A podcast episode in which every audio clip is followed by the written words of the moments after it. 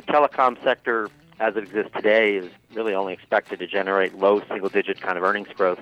After the reclassification, we'll be looking at a sector that is expected to grow earnings double-digit uh, percentage rate. So uh, certainly faster growing, but you're going to pay more for that because the valuations will be higher. Certainly the volatility will be higher as well when markets uh, are down. So those are things you have to keep in mind. That this is this is not your mother and father's telecom sector.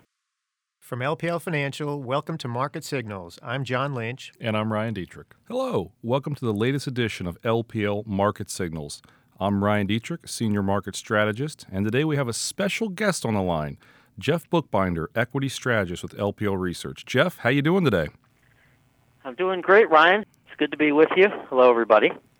Now, Jeff, you're really doing great. I heard it was the first day of school up in Boston. How did it go this morning? That's the most important thing. Well, it, it, it went well overall, but I got to be honest, there was a little bit of anxiety uh, with my uh, my third grader. Uh, the, the first grader just took it in stride, but uh, right. third grader a, l- a little nervous. Well, that's understandable. Down here in South Carolina, we started two weeks ago, and I think it's definitely the kids are doing fine now. It's always harder on the mom. You know, that's how it usually goes, right? oh, I hear that. So, you know, welcome everyone again. We're looking forward to a really fun discussion with Jeff and I today, hopefully. Um, you know, kind of here's an outline of what we're going to discuss today. We have the communications sector being added to the S&P 500. Jeff is an expert when it comes to the S&P 500 sectors, and obviously he's our equity strategist. So we're going to dive into kind of what exactly that means. Also, this is September. Welcome to September, first off. But historically, September is one of the worst months of the year, depending how you look at it. I've got some numbers. We're going to talk a little bit about the quote-unquote worst month of the year. As we move into the lightning round, we have a few other things we're going to discuss. We're going to take a look at valuations. I threw out a very interesting tweet that kind of caught fire. We're going to discuss that interesting tweet that I took a look at. Also, kind of the big events this week, and just overall September. What are some of the big market moving events? So, Jeff, let's get right to it. In our recent weekly market commentary that's coming out earlier this week, as well as the cover of Barron's. Barron's was talking about this weekend. We have a really big event happening. The communications sector is being added to the S&P 500 11 sectors. Um, you know, I'm just going to turn the stage over to you, Jeff. That's why you're here. What do you think it means? And just tell our listeners, you know, what what investors should expect when this takes place later this month.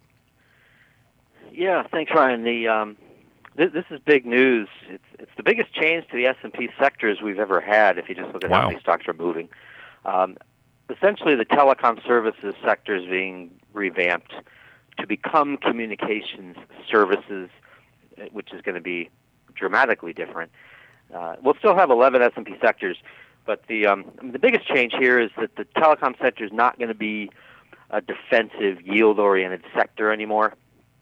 Uh, it's um, it's going to be faster growing, more economically sensitive, uh, and kind of higher octane, I guess I guess you could say. So that's that's really the biggest change. It's it's going to be much bigger too.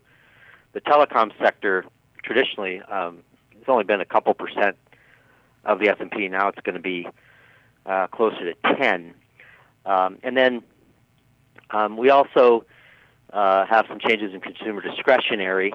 Uh, you know, in addition to technology losing some of the big so-called FANG stocks uh, and, and being maybe a little lower octane, let's say the consumer discretionary sector is going to lose some media names that are shifting over to communication services. So it'll be a smaller, uh, less uh, influential sector uh, after these changes um, later this month. And then I, I think you know Barron's did feature this um, this this weekend. I, I think one thing that they touched on a little bit, but I think it's a really big deal, is now that the telecom stocks, the traditional telecom stocks, are part of a bigger sector that's going to be of greater interest to folks. I think there's the potential for those stocks to have a little more demand from folks using uh, sector products than than they uh, used before. So this could be an incremental positive for those legacy telecom names that people were, really weren't using in sector products before. That's interesting, Jeff. You know, when I hear telecom, obviously we have shades of obviously the late 90s when that was a very influential group, had a lot of large growers. But really, it feels like, you know, the last 10 or 15 years, the group really is kind of like you said, been defensive. It's a small ish part of the overall S&P 500. So it kind of makes sense, I think, that this this well, obviously, hopefully, it makes sense, right? That this decision has come in. I mean, I'm not hopefully not putting in your spot. What are some of the other kind of major sector changes we've seen over the years, Jeff? I mean, you know, this is like you said, this is the biggest one ever. But you know, going back, I mean, are there any other ones that, that just to kind of put a bow around this, kind of what we can remember from history and what what maybe it means from that point of view? Sure, you don't have to go back far uh, to find uh, a pretty big one. Not this big, but real estate was carved out of the financial sector, and that's when we went from 10 sectors to 11. Right. Uh, so no, not necessarily any shifting around uh, like we're seeing now, just a carve out, but but still a meaningful change. And you know the sector uh, investment products uh, all had to adjust to that, just like they're adjusting to um, uh, to this change. That that's really about it. In, in this particular change, around eight percent of the S and P is moving. Wow. Uh, that's that's a lot. It is. Now, I guess you know when you talk about the changes that are being made. I mean, Jeff, along with being, I mean, equity strategist, what we're calling you here, but let's let's let's uh, let's be honest. You're also a portfolio manager. You're a market strategist. You're also our earnings expert when it comes to LPL research. So we've got this new group coming out. I mean, how do you think earnings in this communications sector will be a year or two from now? I mean, do we can we expect it to be a major driver of earnings in the S and P 500, or will it lag? What, what do you think is going to happen there? Yeah, it'll be a faster growing yep. sector, no no doubt. In fact, in the weekly market commentary uh, out later today, uh, I share some statistics on that. The um, the telecom sector, as it exists today, is really only expected to generate low single digit kind of earnings growth. After the reclassification, we'll be looking at a sector that is expected to grow earnings double digit uh, percentage rate. So uh, certainly faster growing, but you're going to have to pay more for that because the valuations will be higher, uh, and uh, certainly the volatility will be uh, higher as well uh, when when uh, markets are down. So those are things you have to keep in mind. That this is this is not your mother and father's telecom sector. I'll say it like that. That's right. So obviously, if if the communications earnings are growing, we have to take it away from somewhere as those stocks filter around. Is it kind of is is I guess technology going to have a little bit lower earnings growth now as some of those move around, or what's that look like for the other sectors that are being taken away from? Absolutely, because these these FANG stocks, yep. these social media, internet advertising names, uh, you know, we, we we know the big the big FANG stocks.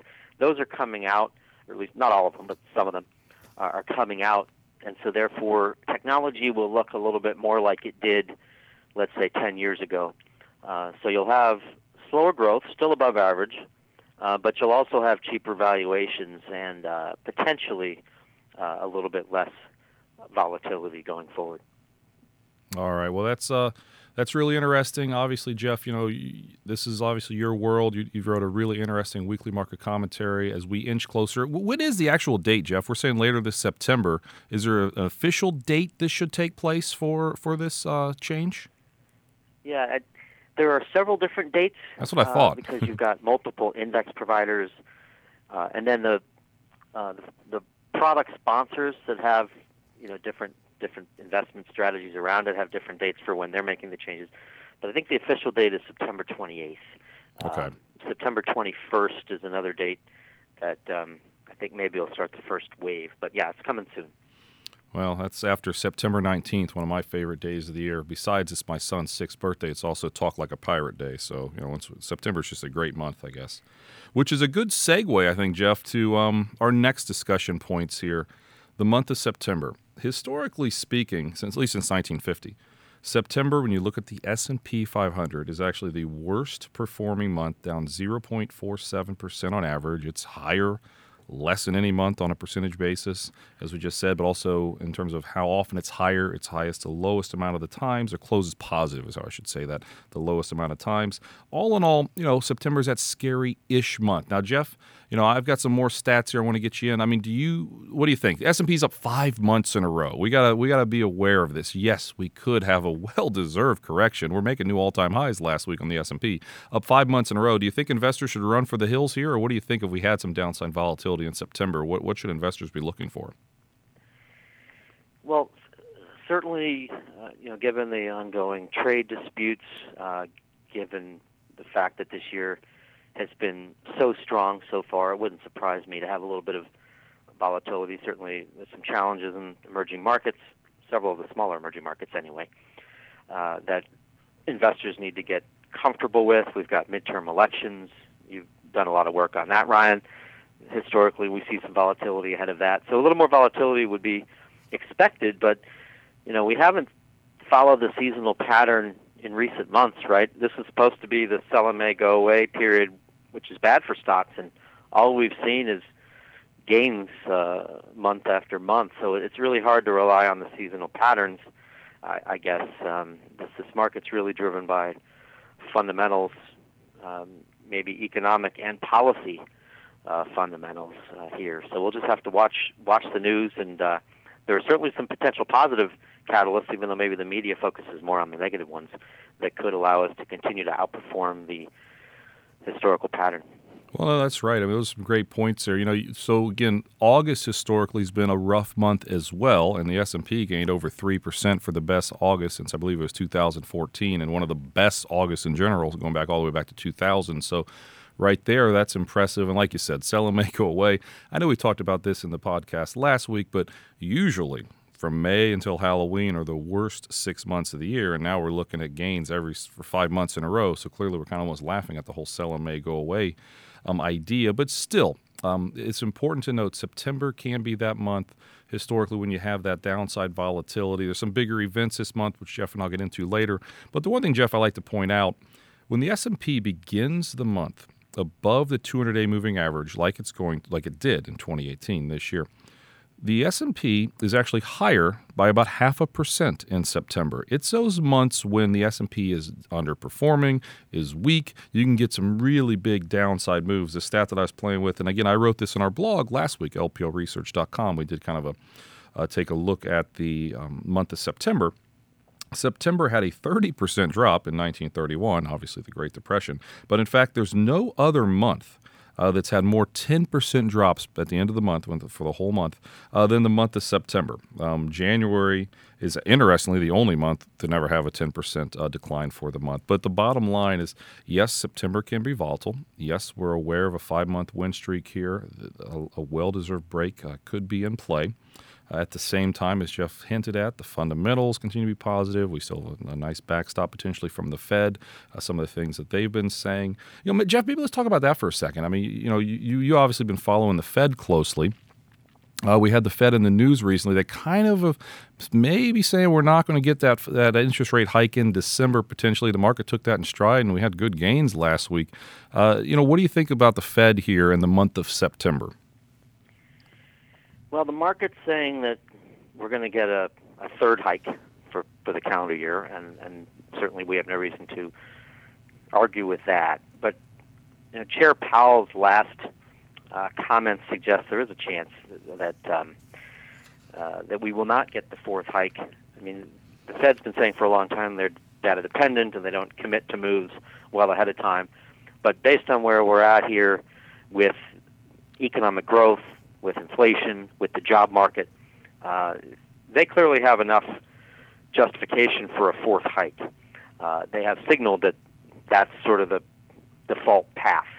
But if um, you know, if we see uh, some sort of market shock of any, we don't expect that, but we could see some sort of market shock here in the next few months that would cause them uh, to pause uh, at, at the end of the year. I think the market's pricing in about a 60% chance of a hike in December.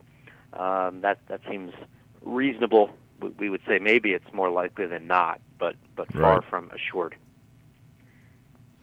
Okay, yeah, I, mean, I guess to quote the great Jim Carrey movie Dumb and Dumber, so you're saying there's a chance, right? I mean, that's kind of I think where we're looking. And the other thing I have always kind of in the back of my head, if you look at when Fed rate hikes have been happening, we've had a December rate hike in 2015, 16, 17. So, you know, could there be one at the end of the year this year? But the bottom line, again, is there's a very, very strong likelihood of a Fed rate hike um, later this month. So, Jeff, maybe let's change gears here for a second and let's go to the lightning round. Uh, we're just going to go to a couple different questions. I mean, Jeff, again, you know, you are an expert uh, in the field and in all of Wall Street when it comes to valuations and markets. Now, one of the knocks, and honestly, I was seeing it just over the weekend in my reading the market is overvalued. Um, you know, stocks are increasing faster than earnings. I don't even know if I believe that, but I saw that headline. Uh, nonetheless, you know, market stocks are overvalued. And that's one reason to be a little bit leery here. What is your take of valuations in general, and what do you think investors should uh, be be aware of when it comes to valuations here? Yeah, it, it's a controversial topic. Uh, there are a lot of different that's why I asked you, Jeff. I'm not. I'm not touching the. I'm not touching the controversial ones. I'm letting you do that one. Take it. That's that's all, all you. right. I'll, I'll, I'll, give it my best shot. There you go. Try not to get myself in trouble. So, uh, you know, some people use um, what's what's been made famous by Robert Shiller, um, the uh, CAPE measure, cyclically adjusted PE ratio, and that looks at 10 years of profits and I just think in this environment, as we approach the 10 year anniversary of the financial crisis, that 10 year look backs, that's too far back in the past. Com- a lot of companies aren't around that were in the earnings numbers 10 years ago. So I prefer to look at more recent numbers, either trailing one year or estimates for future uh, for a future year. And based on that, those metrics, we're pretty much fairly valued um, if you factor in interest rates and inflation, because stock valuations are connected to interest rates and inflation, uh, we're actually maybe even a little bit below average valuations. I know that's hard for people to believe, but um, when inflation and interest rates are low like they are today, valuations tend to be higher. So, um, you know, we think a PE ratio of 19 times trailing four quarters earnings is quite reasonable here, and that's about where we are, uh, 19 to 20. And then a forward PE of around 17, which is about where we are uh, right now uh, on next 12 month basis. That is uh, reasonable as well. And given, you know, we just got a strong ISM uh, report, far better than consensus, which is a survey that measures purchasing managers' intentions, purchasing managers' intentions. Um, into the future. Will they buy more? Will they buy less? Um, and uh, you know that's connected to earnings historically, at least, and that is a very positive signal that suggests we're going to get continued solid earnings growth.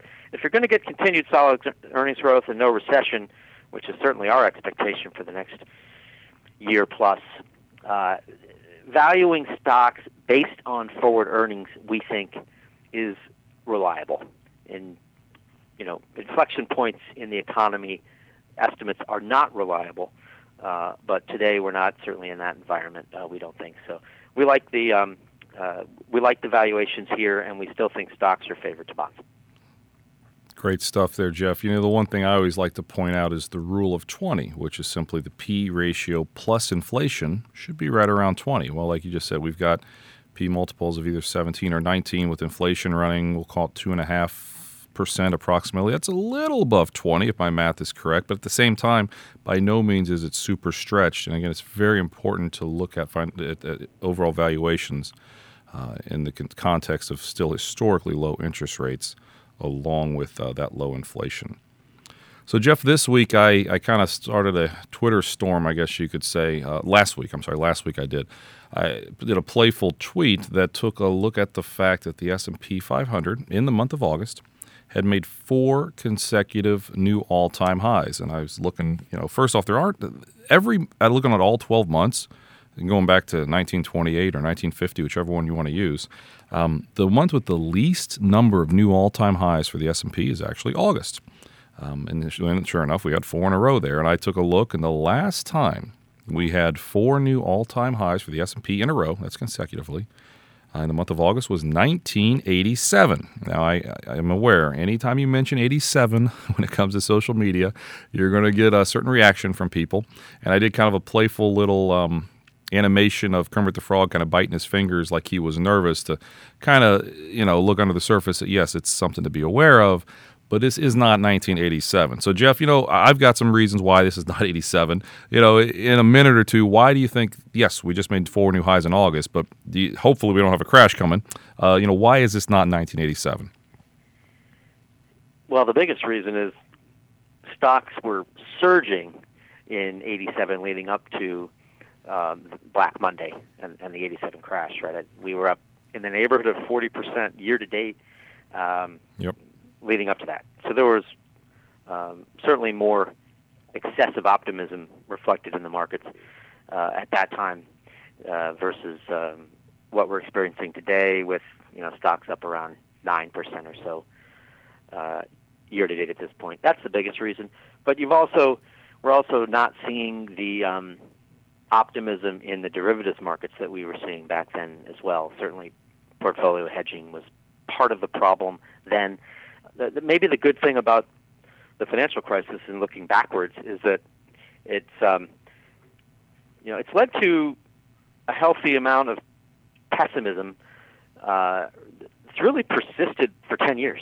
Um, Sure so has. Yeah, people right. have been you know afraid to pay the dot com bubble kind of valuations. Uh, we're not we're not inflating bubbles as fast as we were because people remember what happened ten years ago.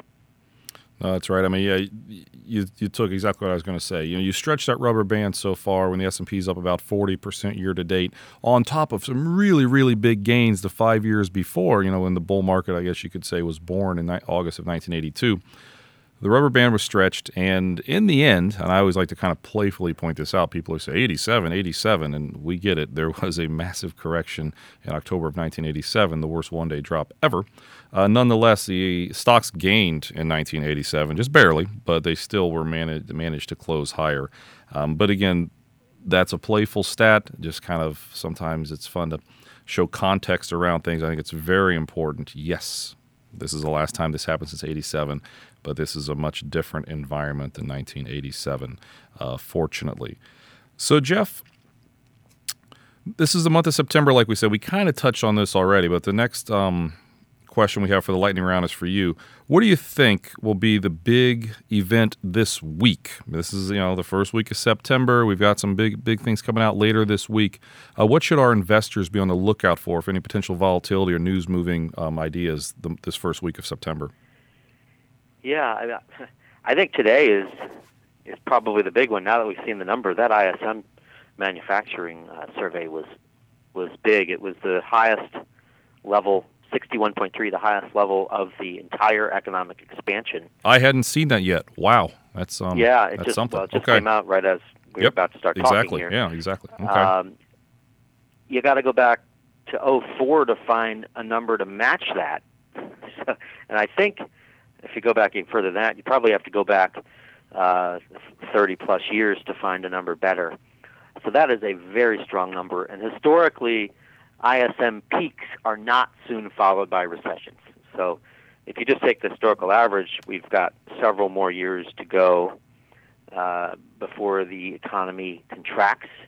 Obviously, every cycle is different. You never know for sure, but that's a very positive data point.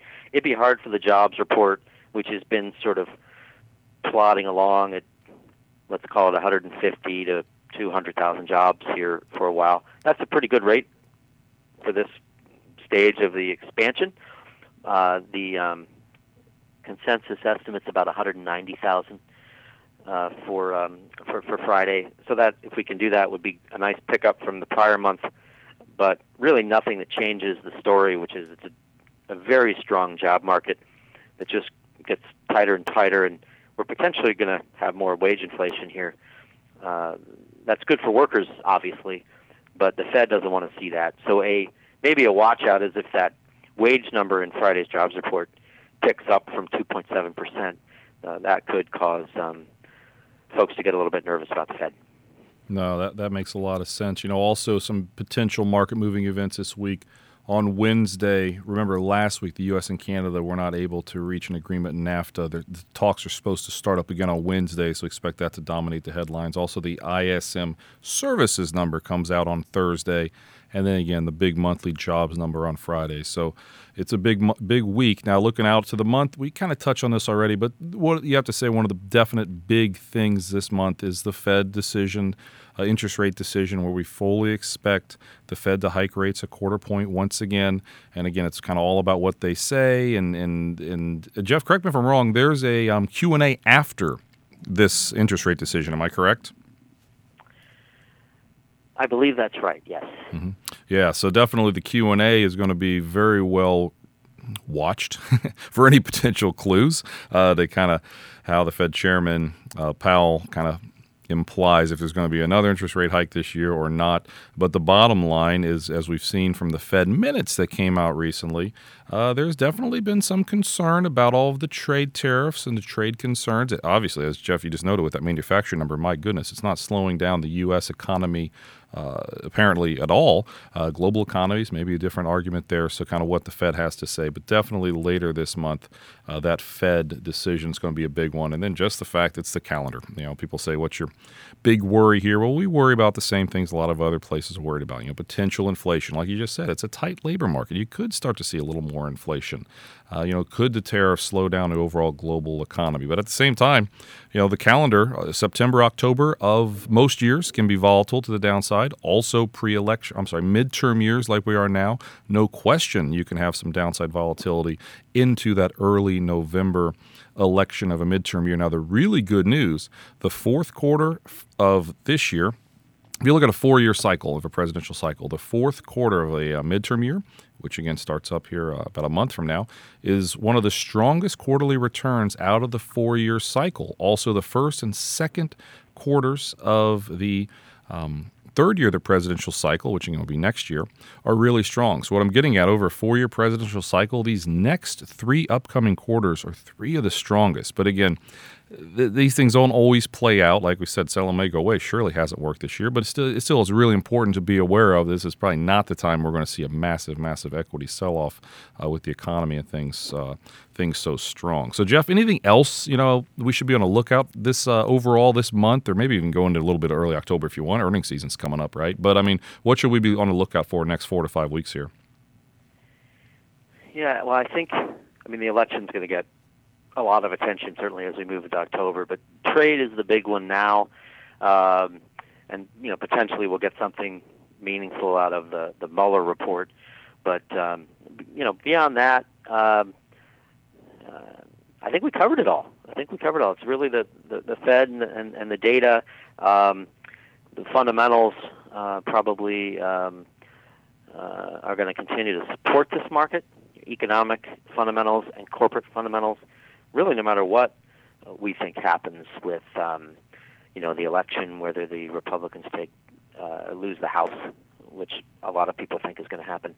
Um, it's uh, you're probably in an environment where um, corporate America can continue can continue to do pretty well, and the U.S. economy can continue to shine relative to the uh, uh, the rest of the world.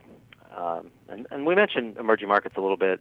You know, the Turkey crisis that's gotten a lot of attention um, Argentina, Venezuela. There are trouble spots that we have to watch too, which certainly could continue to drive volatility. But right.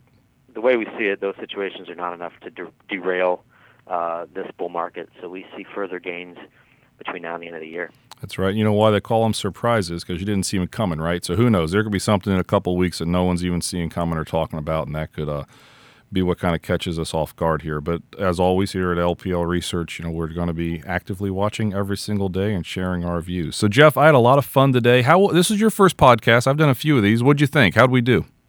I I, I think we did well. I think we covered a lot of ground in a relatively short period of time, and hopefully, all of our listeners um, uh, found all of this uh, interesting and. Uh, I, I hope to uh, be invited back. I think you hate to do something once and then not again. Oh, you know what that means. That's right. Well, you know, as a Cincinnati Bengals fan, I would take just one Super Bowl, Jeff. I'd be okay with just one Super Bowl win. I mean, you know, as a Chiefs fan, the Chief, you're a Chiefs guy. Have they won a Super Bowl or not? They they did before I, I, was born. It so counts, I man. I don't really count that. Oh, hey, it, well, maybe not, but you know, there you yeah. go. So I'm, I'm, I've been waiting a long time, uh, just like you have. Yeah, and the Chiefs do play the Bengals this year, so we probably should not do a podcast that week. I, am not. We can't talk to each other. That's just how it goes. But you know, well, we'll, uh, we'll put our uh, professional relationship ahead of maybe any sort of personal animosity. There, you, that? that's right. Well, that's it for this episode. A special thanks to Jeff Buchbinder for chatting with us this week. Great to be here, Ryan. Thanks a lot for having me. Join us next week when we'll continue to analyze and discuss market signals. Stay connected by following us on Twitter at LPL or at LPL Research. LPL Market Signals is presented and produced by LPL Financial. I'm Ryan Detrick. Thank you for listening. The opinions voiced in this podcast are for general information only and are not intended to provide or to construed as providing specific investment advice or recommendations for any individual security. Any economic forecast set forth in this podcast may not develop as predicted, and there can be no guarantee the strategies promoted will be successful. All performance reference is historical and is no guarantee of future results. Investing involves risks, including potential loss of principal. No investment strategy or risk management technique can guarantee return or eliminate risk in all market environments. All information referenced in the podcast is believed to be from reliable sources. However, we make no representation as to its completeness or accuracy. This research material was prepared by LPL Financial, LLC, securities and advisory services offered through LPL Financial, a registered investment advisor, member FINRA, and SIPC. To the extent you are receiving investment advice from a separately registered independent investment advisor, please note that LPL Financial is not an affiliate of and makes no representation with respect to such entity. The investment products sold through LPL Financial are not insured deposits and are not FDIC NCUA insured. These products are not bank credit union obligations and are not endorsed, recommended, or guaranteed by any bank, credit union, or any government agency. The value of this investment may fluctuate. The return on investment is not guaranteed and loss of principal is possible.